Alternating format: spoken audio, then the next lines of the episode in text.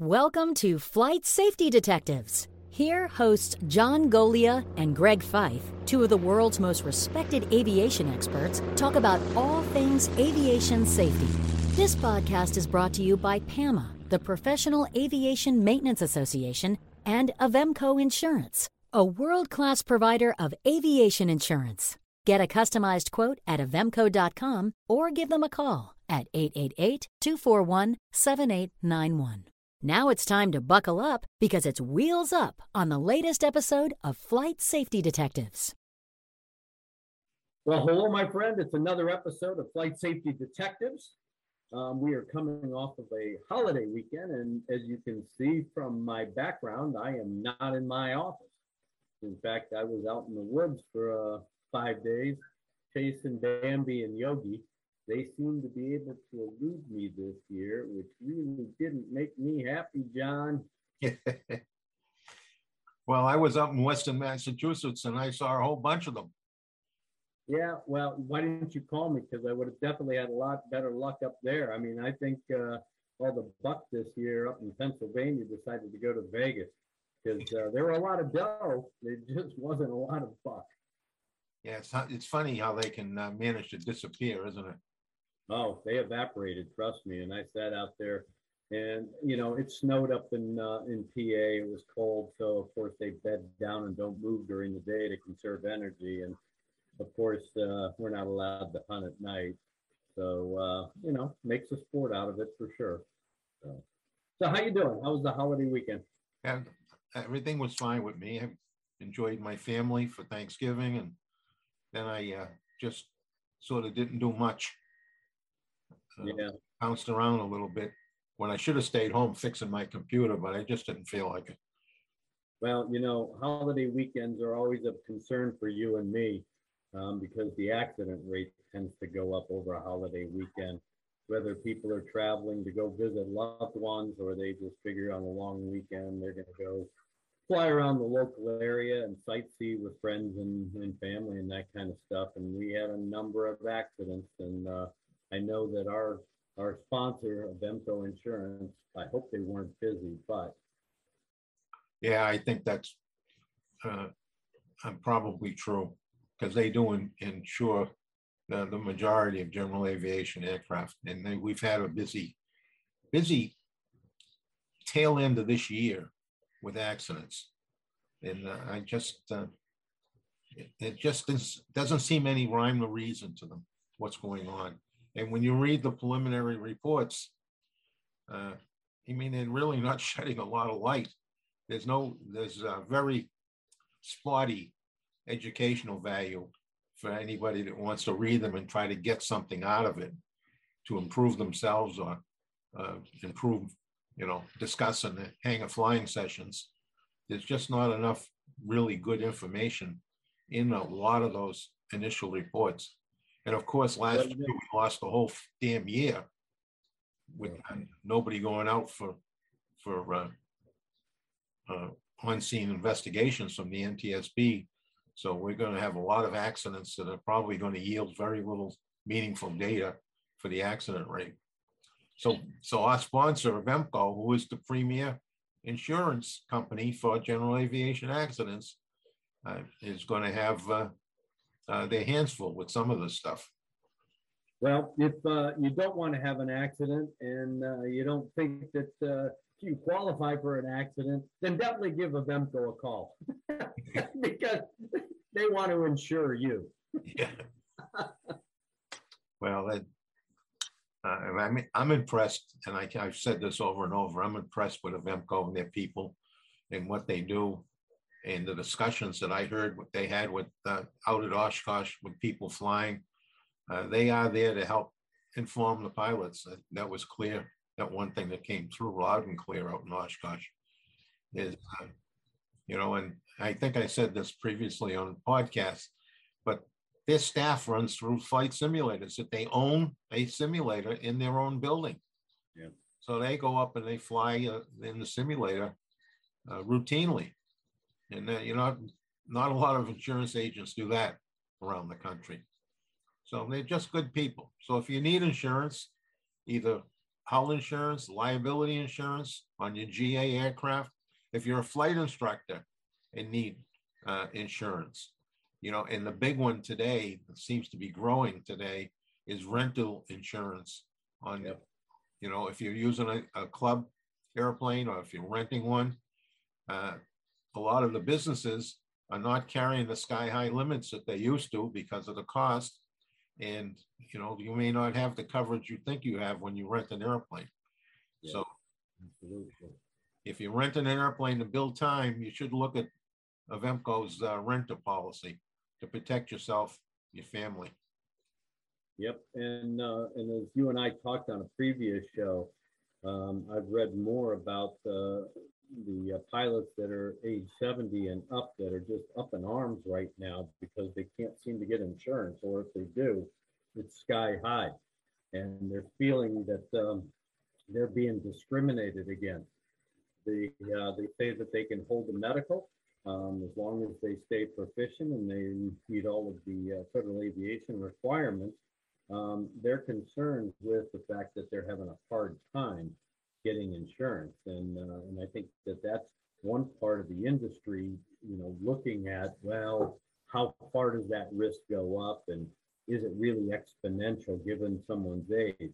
And, uh, and, and I know that you and I have talked to Avemco about it briefly.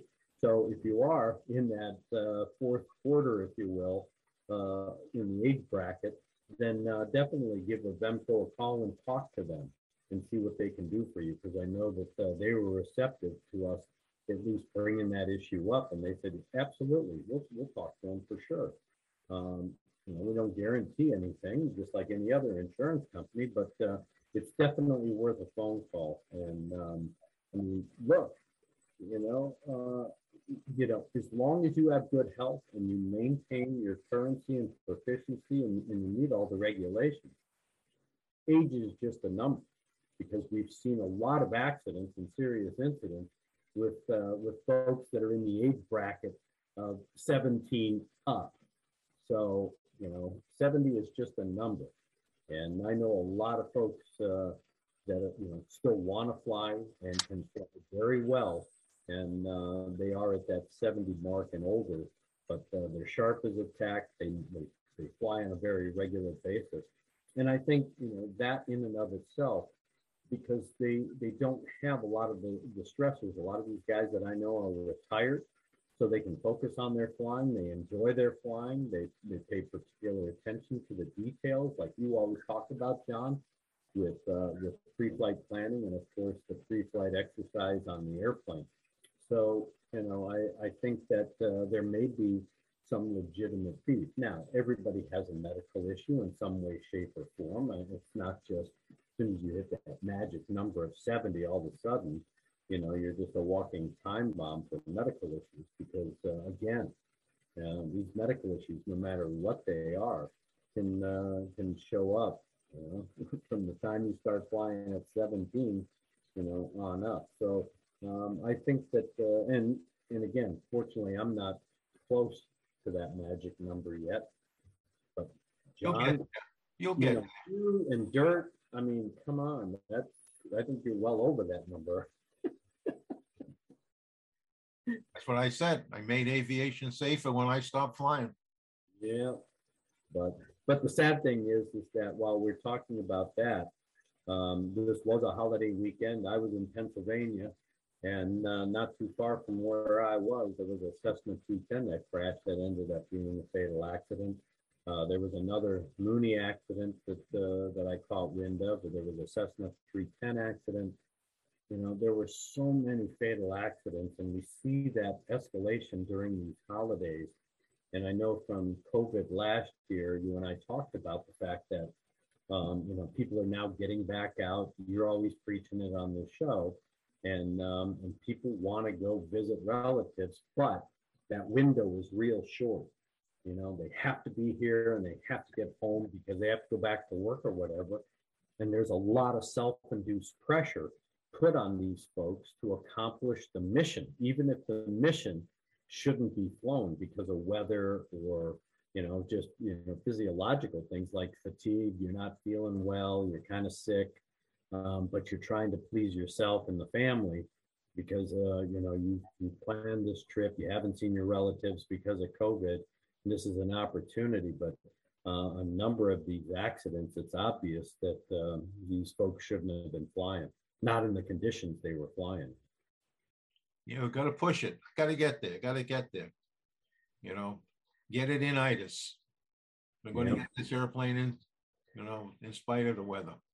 You know, when the time of the year, we got a lot of icing going on today. How many people have refreshed themselves with their airplane and icing and, and what they need to do? You know, if you Yeah. start building ice, do you climb your way out of it? Do you jack the speed up a little bit to try to shed it? I mean, there's lots of, of tools that you can use, uh, but you gotta understand them. And you need to definitely not let your airplane get iced up and heavy, because then you're not gonna fly. And you just brought up a good point, John, um, with regard to determining, you know, the, the natural logical progression. If you pick up ices, you're going down. And, and if you go down, you know, is the temperature actually going to be warmer and start shedding that ice? Well, in a lot of cases, um, you know, climbing is the is the better option, and that's why it's so important that when you do your pre-flight planning, especially of the weather, that you're looking at freeze levels, you're looking at inversions, temperature inversions, and things like that in the areas that you're going to be flying in. Because, you know, yeah, you may not be able to climb like a bat out of hell to get out of the icing, but if you can, you know, uh, get a, a rate of at least 100 or 200 feet per minute and milk the, the airplane up out of those conditions into a, a warmer air mass above the clouds or whatever, you know, that may be the reasonable option. The other thing is, of course, along your route of flight, you should be looking for plan B and plan C. If you get into icing conditions and you need to get the airplane down and you need to put it on the ground, you better have a suitable airport close by or at least, you know, along your route of flight. And a lot of times, you know, if you know you're going to have icing or the potential for icing, even if your airplane is uh, FIKI or that is it's certified for flight into known icing, maybe you change your flight instead of going, you know, point to point direct.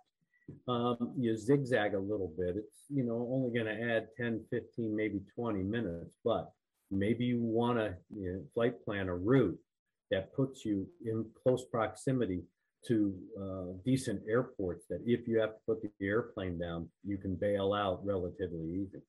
You know, and that's something I'm not hearing at the FBO.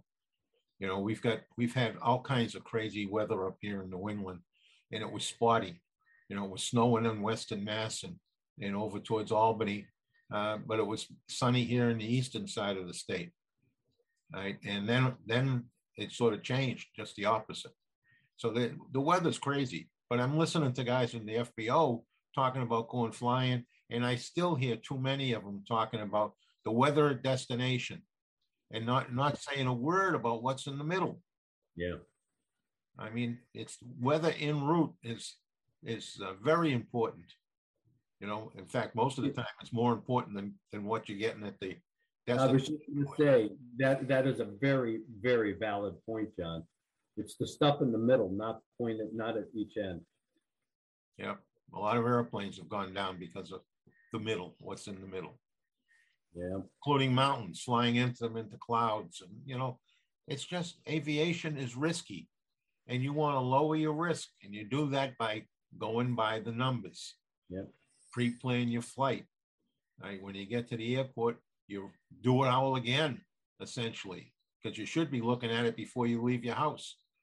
What's it And- and I was just gonna say, the time, you, you know, you don't wanna be trying to read, you know, uh, METARs and TAFs and everything else in route, you know, for all sorts of destinations.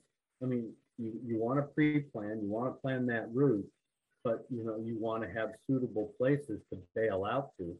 That's the METARs that you wanna monitor, that's the TAF you wanna monitor. Um, and, and if you pull up their, uh, their local AWOS or ASOS information and monitor it as you're progressing. Those are the ways to, to stay informed. But to wait until that happens because you chose not to do it, you wanted to get off the ground, you're in a hurry, um, and now all of a sudden you're fumbling around with an iPad while the airplane's trying to fly somewhere. even if you got all the whiz bang stuff sitting in the front end, that airplane still expects you to be the pilot in command and point it in the direction it's supposed to go. And um, and a lot of times, and I'm seeing this more and more, John, and it's a concern to me. I've got uh, a number of accidents, and you and I have talked about a number of these accidents where the pilot, you know, they have no business really being in the automated airplane they're in, but they know enough to be dangerous, be able to program it, get the airplane in the air, turn on the autopilot, and let the autopilot let all that automation take over and fly the airplane for them. And again, that airplane is an inanimate object. It has no brain. It's depending on you, the pilot, to tell it what to do and when to do it. And so, you know, that's a huge, huge issue that uh, as we get into this, uh, deeper into this winter season, I'm afraid we're going to see more and more of these types of accidents. You know what I haven't I haven't heard anything of, and I know it's out there, is running out of gas. You know, I uh, because these uh, the NTSB hasn't been out there doing uh, as many accidents as they have in the past. Uh, we just don't see any written record about these airplanes running out of gas, but you know a percentage of these have to be in that that uh, area. So, you know, I, I, I think I have enough fuel is not the right thing to say. yeah, the little engine that could, you know. Um, but again, if this lag in being able to pull up information on these accidents that we know about you know it's taken five to ten days before we actually get something. And like you said at the top of the show the problem is is that they don't have a lot of depth of detail.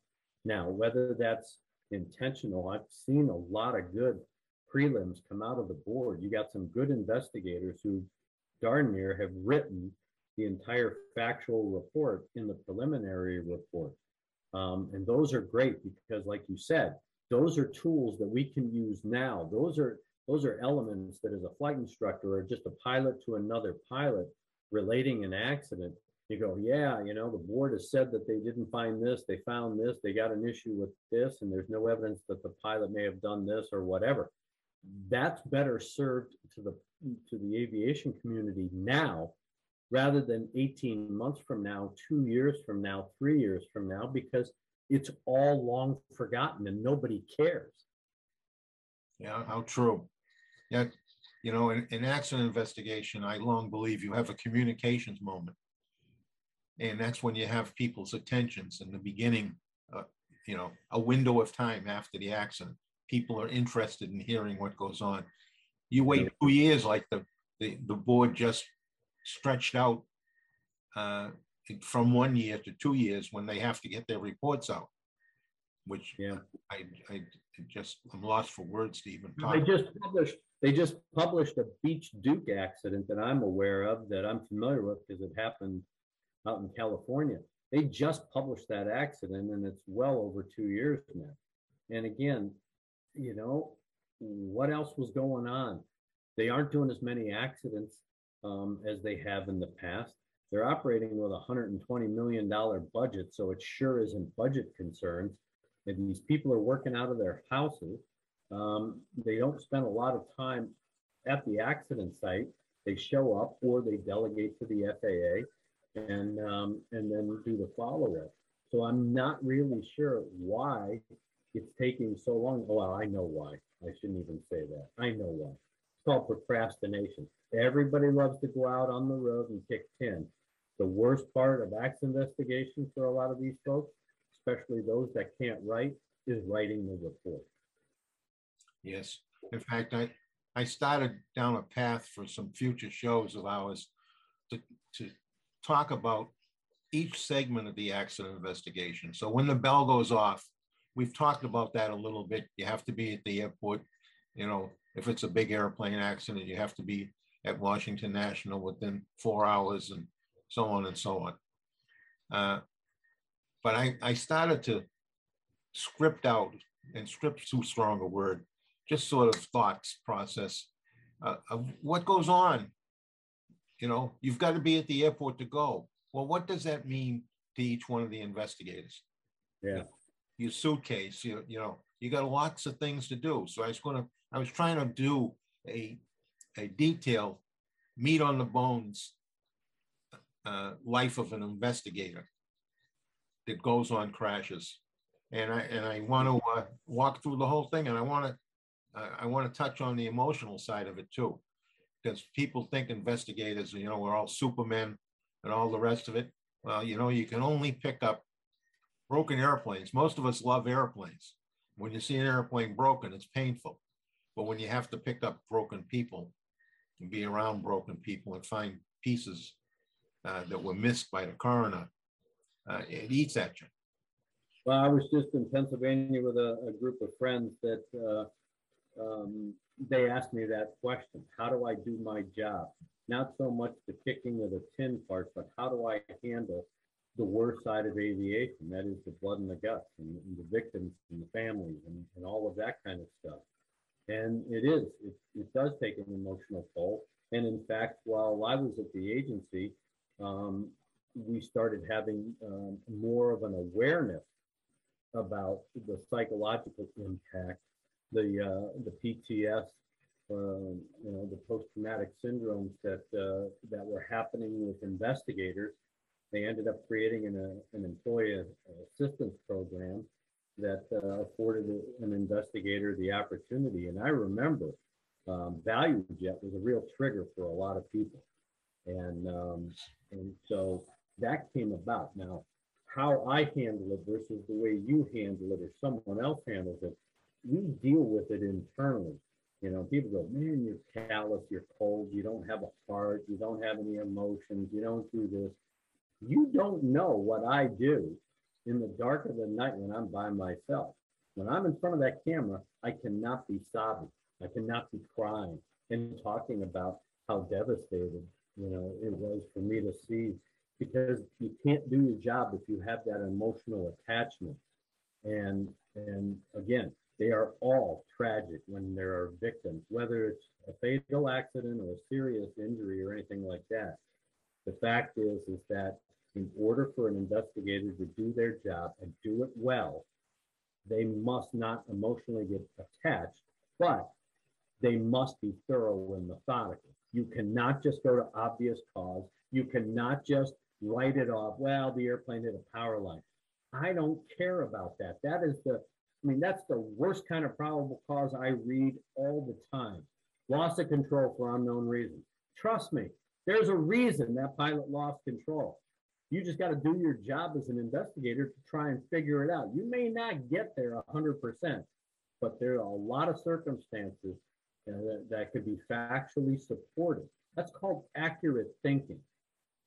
And the problem is we have an investigative community in the government side uh, that I question because their thinking is not accurate. And you and I are working a number of cases where it's very obvious that it is not accurate thinking.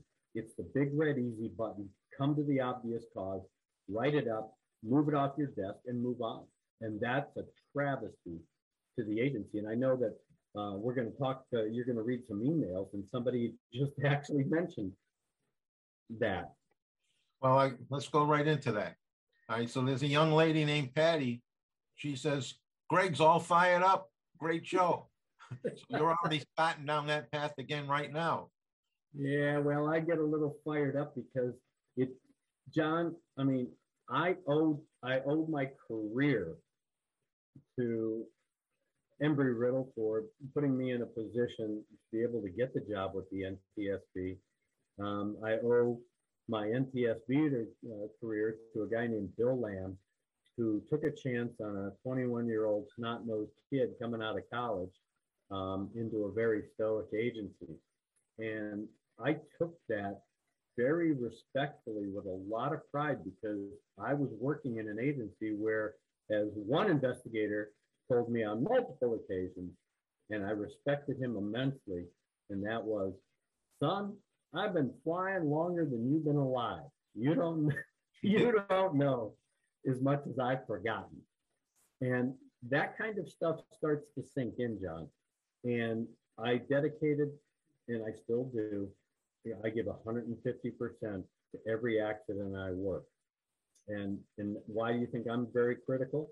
Because you and I have found shortcomings in these investigations done by others who have that same responsibility, but have shorted the investigation. And the good stuff has been left on the table, not to benefit the aviation community. And I get fired up over it every single week when you and I dissect accidents, and there's a lot of issues that were not developed.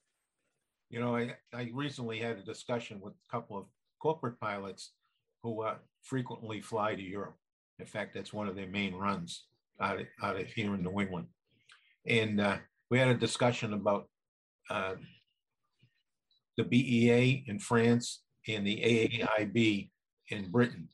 And I passed a comment that those folks do excellent investigations, very detailed.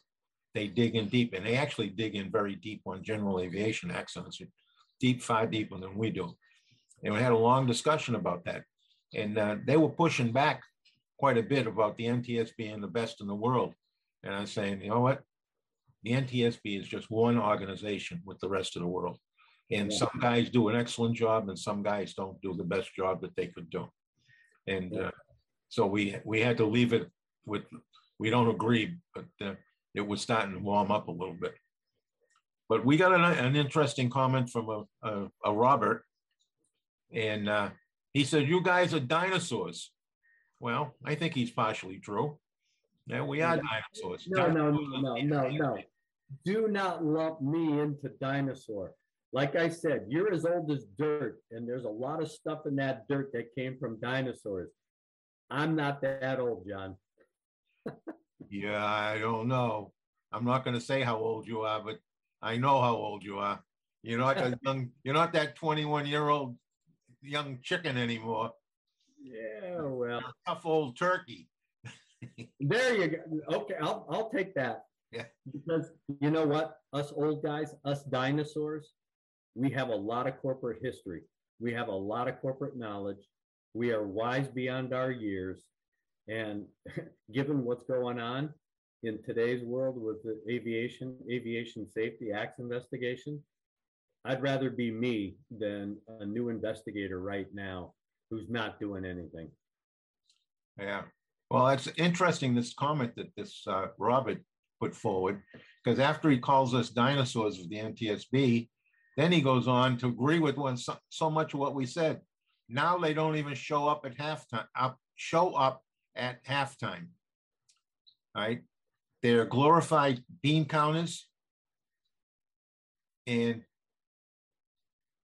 the mental mentality now is just people are just beans. It's a little bit disconnected here. Yeah, well, it sounds like, it sounds like he's agreeing the fact that they don't show up for accidents, which we have criticized. They are just bean counters. They really don't get to it. And you and I have talked about how phony statistics could be, especially if you don't do a thorough and methodical investigation. And, and again, I mean, if you're not going to put hundred and fifty percent effort into every single investigation so that you can get to the root cause and you can have accurate statistics that we in the industry can use and rely upon, then don't leave the office. Yep. Well, and that might be part of the problem. You know, like you said, they have the budget, but you hear them a lot of times they complain about there's no resources to do the job. But you know what? That may be because the, the head of, you know, accident investigation is the one who doles out the resources to the investigators. So there may be something in that, that choke point, if you will, between the money that Congress gives the NTSB, that pot of gold up there, and then it flows down through the div- division heads. And maybe it's being allocated off with a, with an eyedropper and pushing uh, these people.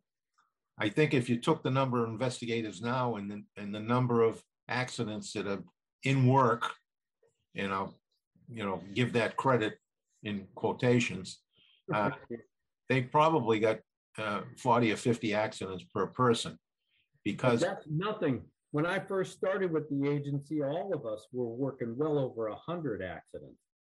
Yeah, there's there's a lot. I mean, you get oh, you get 20 and you have too many. And uh, so they, again, they obviously have too many, yeah. but, and maybe that's why they stretched it out to two years, but they're not doing anybody a service. And in fact, what the hell- I was talking to a, oh, I know what it was. I can't say who it was. Uh, But, but recently, the NTSB showed up and did two of last year's accidents, the, the uh, wreckage inspections on two airplanes in less than four hours. You can't do that. Yeah, but- well, they did it. It is such a disservice to the families and the victims. Um, and, and of course, the aviation community, because you cannot go out there, examine wreckage with the thought of, I just got to get through this to fill the square so I can move on to this other wreckage and get it all done in an eight hour day so that I don't have to charge overtime or have to come back here.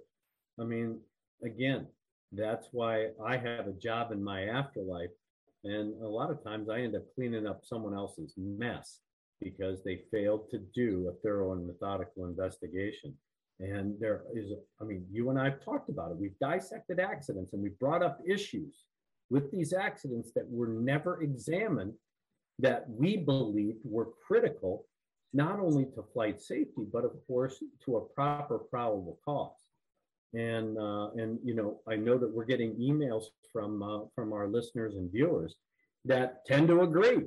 Um, you know, some of course don't always agree with us, and that's fine. I mean, I don't expect everybody to agree with us, but again, they're coming from a different perspective. You and I've been there. We've been behind the curtain. We know what the wizard looks like, and uh, and and so um, you know, when it comes to us being critical of the organization, yeah, there are a lot of people at the NTSB that have no use for me. That's fine. I don't care. I just wish they would do their job all the way to the board members. They, they sure shoot off their mouth a lot, um, but I don't see a hell of a lot of action. And again, this is all about saving lives. And I want them, and here's a challenge to them.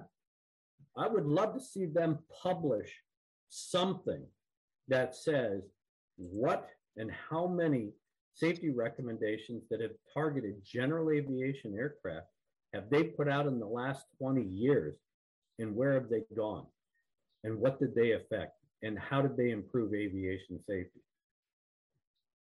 Yeah. Yeah, you, good luck seeing that. yep well know, i already I just like to know, I'd like to know how many uh, requests for reconsideration they have and how aged they are. yeah I asked that question when I was a board member and I never got a good answer. They put me off for months. And then Yeah. when finally did, uh, I found out afterwards that they went on a massive clean them out campaign, answered them all. Uh, I never did get an aging report. yep Uh, Well, we got a number of other emails. Uh, um, uh, some of you may have noticed that we're uh, we're beta testing a new opening. Um, we have a uh, more pleasant voice than John and I when it comes to introducing the show.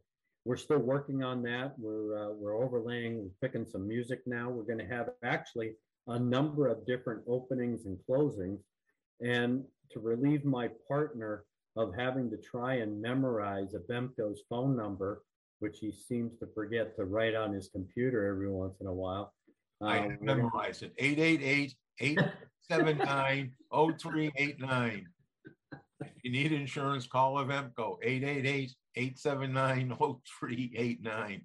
Yeah, now that you got it memorized, we're gonna have someone else do the commercial for us.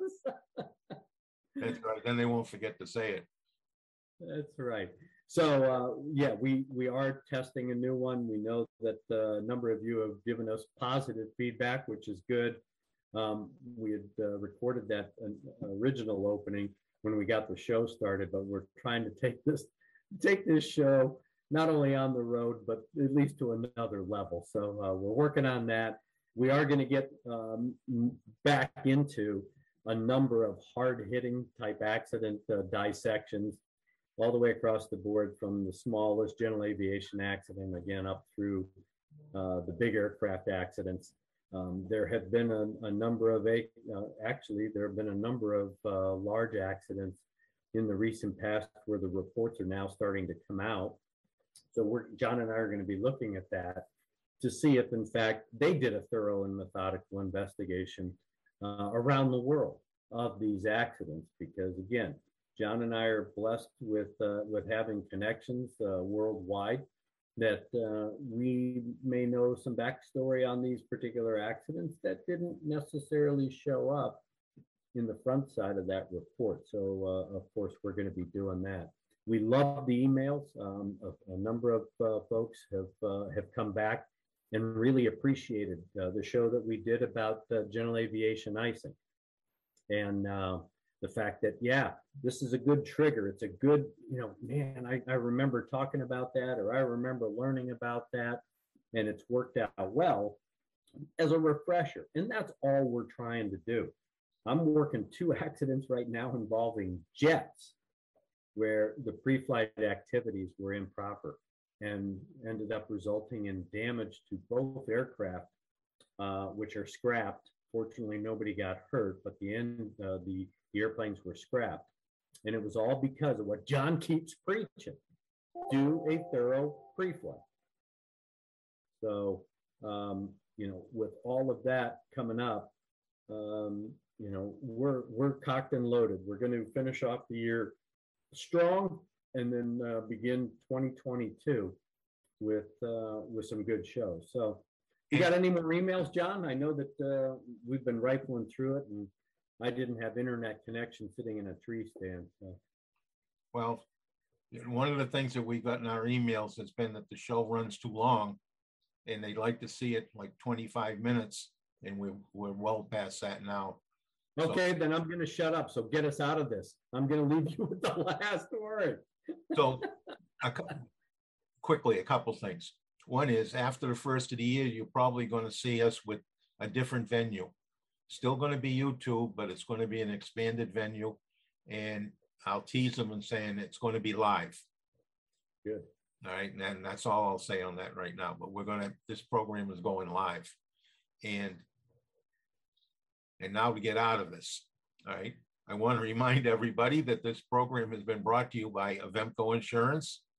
And if you need liability insurance, hull loss insurance, renter's insurance, which you, if you're a student pilot, you should really think about, and CFI insurance or any kind of general aviation insurance, give Avemco a call, 888 879 0389 avemco.com. Good people. They love to talk aviation. Give them a call. And with that, I will give my last word. As always, when you're going to go flying, please, please, please pre plan before you leave your house. And do it again when you get at the airport. Look at the weather, not only point A and B, look at everything in between. All right. It's just frustrating for us to see these accidents that happen over and over for stupid reasons. Let's make them a real accident, not not an accident that we know going to happen. John, I don't want them to be a real accident. I'm waiting for people to put us out of business. I love that. I would be love to be just out of going around to the accident scenes and and well, we'll talk about that stuff another time. All right, so please, and if you do go flying, make sure you do a damn good pre-flight. I'm still working on what makes a good pre-flight. Good. Unfortunately, every time I talk to either a pilot or a mechanic, the list gets longer on what makes it. So the boil down is going to be interesting. Yeah. And if you do fly, please fly safely. To listen to more episodes of this show, go to flightsafetydetectives.com or your favorite place to listen to podcasts. Thanks for listening, and remember to fly safe.